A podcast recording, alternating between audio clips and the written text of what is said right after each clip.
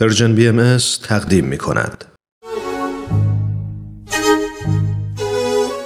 با سپاس فراوان از شما عزیزان که تا این لحظه شنونده برنامه های این رادیو بودید از شما دعوت می کنم به این ویژه برنامه که به مناسبت درگذشت حضرت عبدالبها مبین آثار بهایی تهیه شده توجه بفرمایید.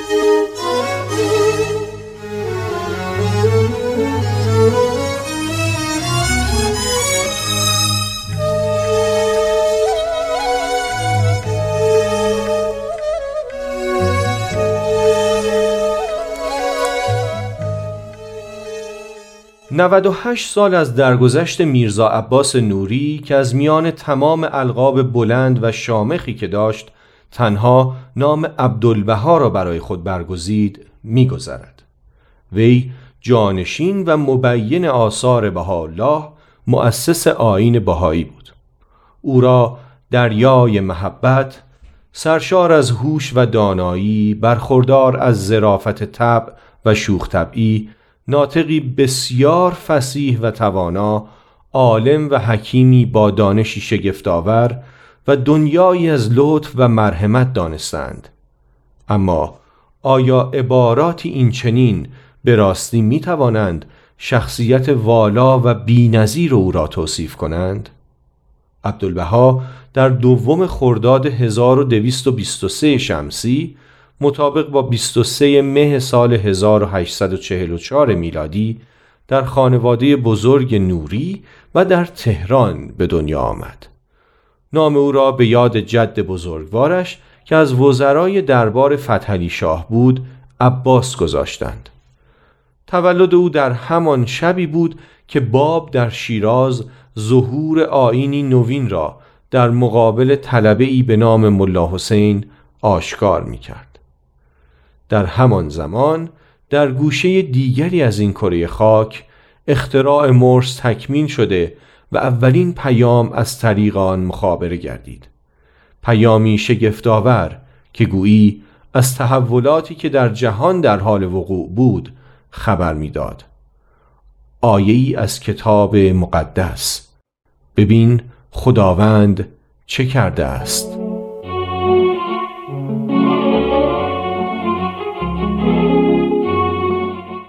یک وقتی ما در تهران همه نوع اسباب آسایش و زندگانی داشتیم ولی در یک روز همه را غارت نمودند. به درجه ای سختی روی داد که روزی والده قدری آرد را به جای نان در دست من ریخته همین نحو خوردم.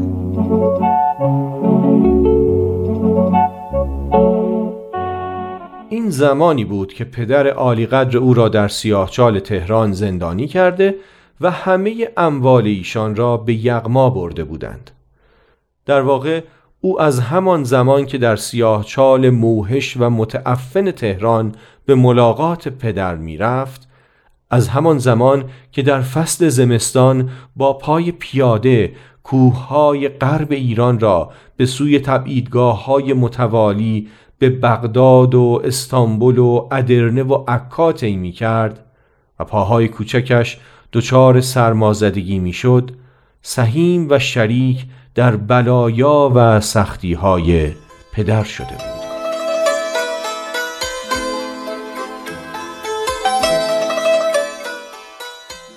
من بنده جمال قدم هستم. در بغداد طفل بودم. در آن زمان و مکان القاء کلمه به من فرمودند. مؤمن شدم. و به مجرد القاء آن کلمه خود را بر اقدام مبارکش انداختم و تضرع و استدعا نمودم که این یک قطر خون مرا به فدا در سبیلش قبول فرماید. کلمه فدا چقدر در مزاق من شیرین است. اگر به حقیقت محبان خالص او هستیم و اگر من خادم صادق او باشم پس باید حیاتم را فدایش کنم و در آسان مقدسش جمیع وجودم را قربان نمایم.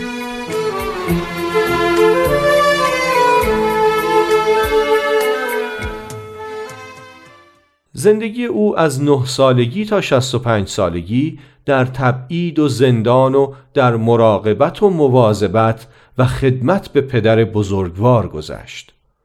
ملاقات با کسانی که طالب دیدار بهاءالله بودند و پذیرایی از آنان از بهاییان ستم دیده ایران که به دیدار محبوب جان و روان خود می آمدند تا شاهزادگان و درباریان ایرانی و عثمانی و روحانیون شیعه و سنی بر عهده وی بود و او با کمال ملاتفت و مهربانی به همه آنان رسیدگی و آنان را هدایت و راهنمایی می نمود. هر کس که موفق به دیدار و گفتگوی با عبدالبها می شد شیفته اخلاق و صفات او می گردید و زبان به مدح و سنای وی می گشود. به علاوه وسعت دانش تاریخی و علمی و حسن تدبیر وی مورد توجه خاص و عام بود و همه به دیده احترام همراه با شگفتی و اعجاب به او نگاه می کردند. سبک او در نگارش رسائل و نامه های سرشار از فساحت و زیبایی نیز از همان جوانی بی نظیر بود. الله در سال 1892 میلادی درگذشت. وسیعت نامه او به سراحت و روشنی عبدالبها را به عنوان جانشین و مبین و مفسر معتبر آثار بهایی تعیین نموده بود عبدالبها در چهل و هشت سالگی رهبری جامعه ای را که پس از درگذشت الله بسیار غمزده و پریشان بود به عهده گرفت. از آن زمان تا زمان درگذشت وی در سال 1921 و به مدت 29 سال سکان کشتی جامعه بهایی در دنیایی پرتلاطم و آشوب زده در دستهای توانای او قرار داشت. دنیایی که از میان انقلابات گوناگون و از میان تحولات اجتماعی و پیشرفتهای سریع علمی با شتاب به سوی دو جنگ جهانی ویرانگر پیش می رفت.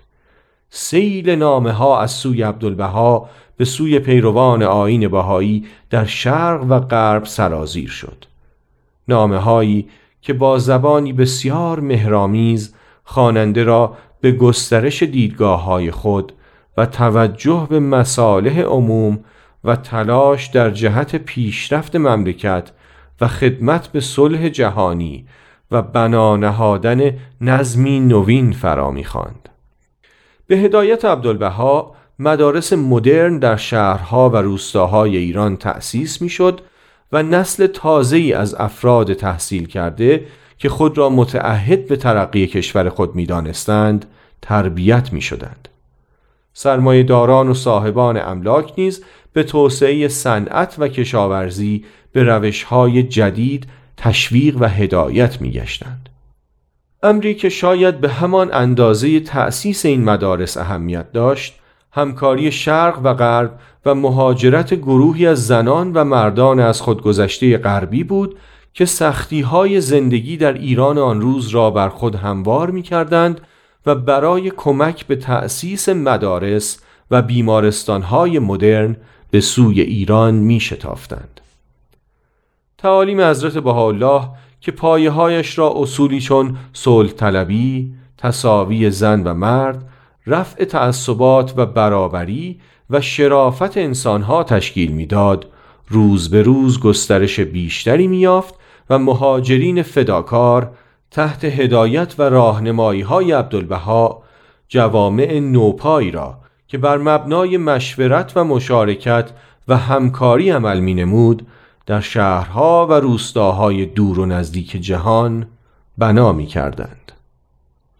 در آن زمان عبدالبها نزدیک به هفتاد سال سن داشت و از سلامت خوبی نیز برخوردار نبود اما بران بود که آخرین رمق حیات را نیز در راه خدمت به امر پدر بزرگوارش صرف نماید چه باشکوه بود استقبال گرمی که در شهرهای اروپایی و آمریکایی از آن مرد سالخورده شرقی که با لباسهای ایرانی به غرب آمده بود می‌شد.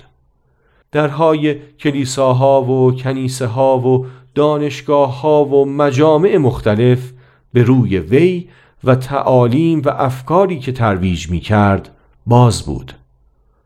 روزنامه ها با تیترهای بزرگ از پیامبر صلحی می گفتند که از شرق آمده و از یگانگی و وحدت انسانها از لزوم ترکیب تمدن مادی و تمدن معنوی کنار گذاشتن تعصبات ملی و نژادی و مذهبی و جنسی و از اتحاد کشورها و ایجاد یک نظام بین المللی سخن می گفت. وی در میان سخنان خود انظار می‌داد که چنانچه رهبران عالم برای برافکندن ریشه های ظلم و اختلاف اقدامی ننمایند به زودی آتش جنگ شعله خواهد شد چیزی نگذشت که پیشبینی وی به وقوع پیوست و ویرانی و خرابی دو جنگ جهانی پی در پی اهمیت و لزوم چنین تعالیم و افکاری را بر مردم غرب روشن نمود و آنان را به تأسیس مؤسساتی که بتوانند از چنین مصیباتی جلوگیری کنند مصمم نمود. سرانجام عبدالبها هفتم آذر سال 1300 شمسی مطابق با 28 نوامبر سال 1921 میلادی پس از یک بیماری کوتاه در حیفا چشم از جهان فروب است در حالی که تمام توان و انرژی خود را در طول زندگانی صرف خدمت به آین پدر ارجمند خود و انتشار تعالیم حیات بخش او نموده بود. صبح روز بعد از درگذشت وی بیش از ده هزار نفر از مسلمان، کلیمی، مسیحی، دروزی، مصری، یونانی، ترک، عرب، کرد، اروپایی و آمریکایی از زن و مرد و کودک و مقامات مختلف و افراد سرشناس برای شرکت در مراسم خاک سپاری و ادای احترام به شخصیتی چنین بزرگ گرد هم آمدند.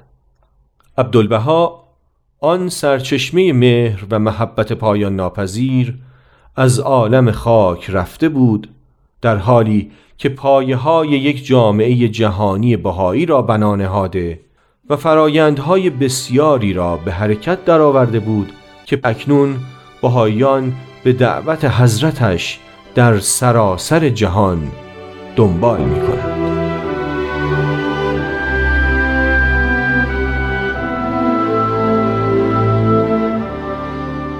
به من منگر مرا دنبال کن. مانند من باش.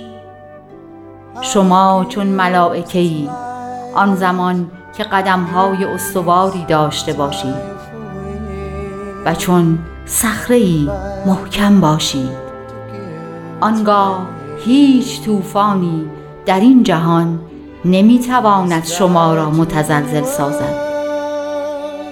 و به اندازه ایمانتان قدرت خواهید داشت و بدانید که تا همیشه با شما خواهم بود.